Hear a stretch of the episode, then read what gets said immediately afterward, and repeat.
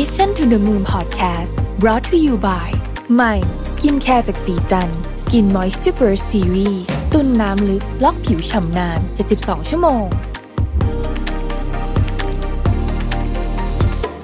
สวัสดีครับ ยินดีต้อนรับเข้าสู่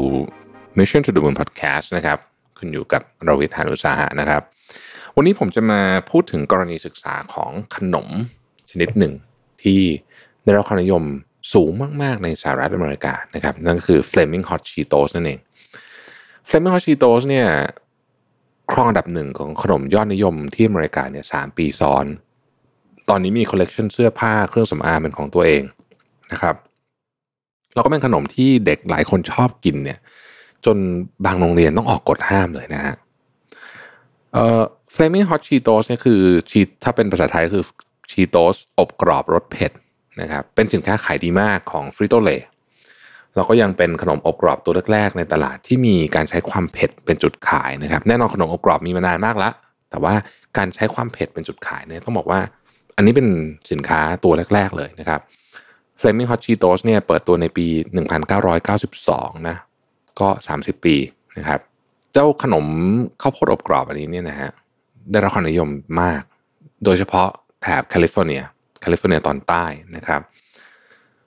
ร้านอาหารต่างๆเนี่ยนำไปเป็นวัตถุดิบในการประกอบอาหารนะครับ หลายคนถึงกับมองว่า Flamin' Hot Cheetos เนี่ยเป็นส่วนหนึ่งของวัฒนธรรมอเมริกันไปแล้ว ซึ่งผมก็เห็นด้วยนะฮะมันมีความเป็นส่วนของ pop culture ของอเมริกามากๆ แต่สิ่งที่น่าสนใจก็คือว่า ขนมที่มีรสชาติเผ็ดเนี่ยนะครับทำไมถึงขายดีในประเทศที่คนไม่ค่อยกินเผ็ดเท่าไหร่นักนะฮะ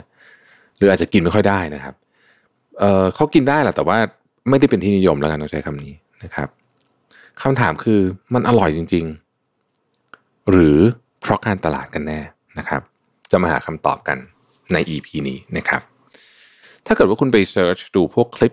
บทความอะไรพวกนี้นะฮะที่เกี่ยวข้องกับ Flamin' Hot Cheetos เนี่ยสิ่งหนึ่งที่เป็นเรื่องเล่ากันก็คือ จุดกำเนิด เรื่องเล่าเนี่ยเริ่มต้นด้วยชายเชื้อสายเม็กซิกัน ชื่อริชาร์ดมอนทาเนซนะครับเขาเคยทำหน้าที่เป็นภารโรงที่ Frito-Lay ในช่วงปี 1989 เนี่ยบริษัท Frito-Lay เนี่ยก็เจอปัญหาขายสินค้าใหม่ไม่ค่อยออกนะฮะ NPD ออกมาขายไม่ค่อยได้นะฮะทางบริษัทก็เลยกระตุ้นให้พนักงานทุกคนทุกตำแหน่งเนี่ยทำตัวเหมือนเจ้าของ เพราะต้องการไอเดียใหม่ๆ ในการผลิตสินค้านะครับอยู่มาวันนึงเนี่ยริชาร์ดมอนทาเนสก็เกิดไอเดียว่า เอ๊ะ ทำไมเราไม่นำข้าวโพดอบกรอบชีโตสที่เป็น Product ที่คลาสสิกมากๆเนี่ยมาลองผสมกับเครื่องเทศของชาวลาตินอเมริกันดูนะครับนะเขาก็ลองทำดูเลยนะฮะแล้วเขาพบว่าเอ้ยรสชาติใช้ได้นะครับ ก็จึงนำไอเดียเนี้ยไปเสนอให้กับผู้บริหารของ Frito-Lay ณขณะนั้นนะครับ ปัจจุบันภารโรงคนนี้นะฮะก็ได้กลายเป็นนักธุรกิจ ต้องบอกว่าทำหน้าที่ในหลากหลายแง่มุมนะฮะแล้วก็ยังอยู่ที่ PepsiCo เนี่ย ริชาร์ดมอนทาเนซเนี่ยมี net worth หรือว่าทรัพย์สินเนี่ยถึง 15 ล้านเหรียญนะครับ นอกจากนั้นเขายังเป็นนักเขียนแล้วก็นักพูดด้วยนะฮะตำนานจากพานโรงสู่เศรษฐีเบื้องหลัง Flaming Hot Cheetos เนี่ยทำให้เขากลายเป็นขวัญใจของชาวลาตินอเมริกานะครับ ส่งผลให้ขนมนี่ยิ่งขายดีขึ้นอีกเพราะมันมีเรื่องเล่านะฮะแต่ก่อนก็ขายดีอยู่แล้วนะครับ ก็ขายดีมากขึ้นไปอีก สื่อต่างๆก็แน่นอนครับ เอาเรื่องนี้ไปคุยไปเล่ากันต่อ แต่ในเวลาตอบมาเนี่ยมีคนสงสัยเรื่องดังกล่าว จึงมีการสืบสวนข้อเท็จจริง เพราะว่าเรื่องที่ริชาร์ดมอนทาเนซเล่าไม่ใช่ความจริงนะฮะ Flamin' Hot Cheetos เนี่ยถูกคิดค้นขึ้นด้วยขั้นตอนธรรมดาธรรมดาเหมือนการออกขนมทั่วๆไปต่างหากแน่นอนว่าสื่อหลายเจ้าจึงนำเรื่องนี้ไปเล่านะครับ จากตอนที่ Flamin' Hot Cheetos ได้พื้นที่สื่อ เพราะเป็นเรื่องราวที่สร้างแรงบันดาลใจเนี่ย ตอนนี้กลับพูดถึงในแง่ที่ถูกตีแผ่ความจริง ก็ย้ายพื้นที่สื่อไปอีก ได้เยอะขึ้นไปอีกนะฮะเนี่ยจะเป็นสาเหตุที่ Frito-Lay ไม่ได้ออกมาปฏิเสธแบบจริงจังหรือว่ายื่นฟ้องริชาร์ดมอนทาเนซเพราะว่าพื้นที่สื่อเนี่ยเป็นเรื่องที่ดีมากๆนะฮะพื้นที่สื่อเป็นอะไรที่ดีมากจริงๆนะฮะการตลาดแบบเผ็ดร้อนของ Flamin' Hot Cheetos เนี่ย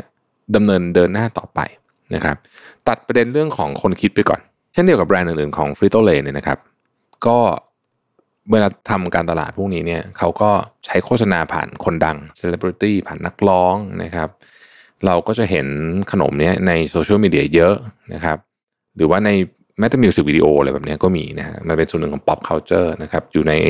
Super Bowl อะไรแบบนี้นะครับ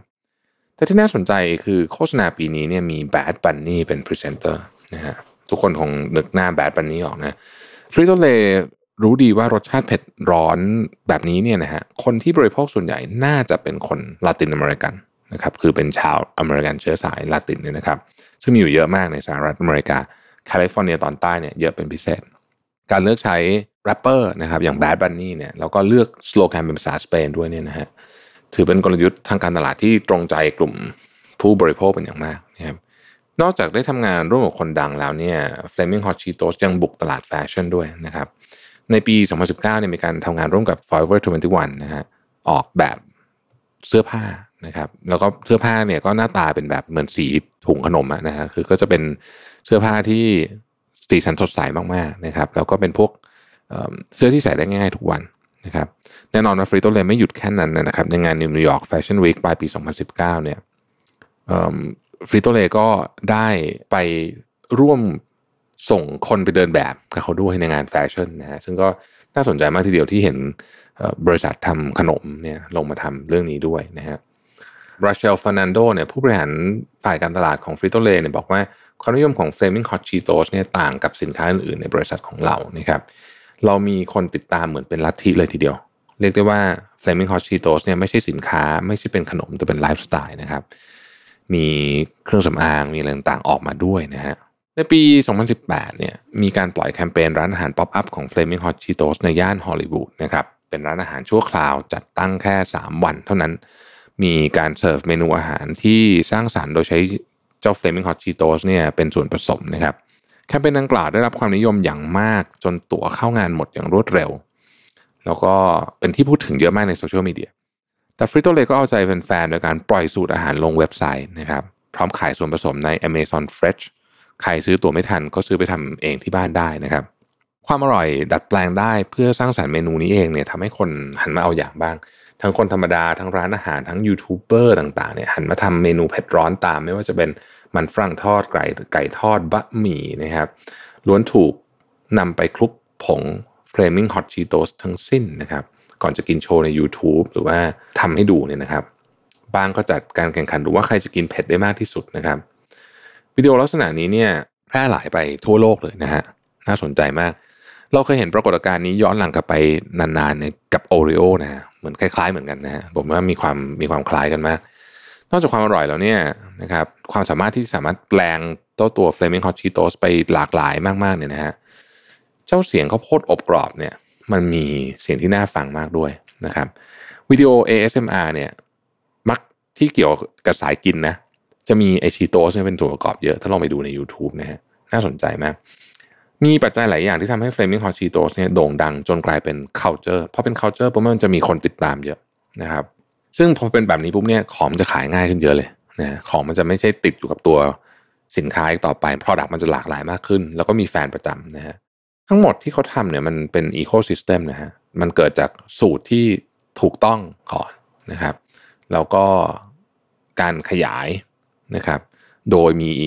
ไม่ใช่แค่การโฆษณาแบบเดิมๆนะแต่ว่านำมันไปแปลงไปเป็นของชนิดอื่น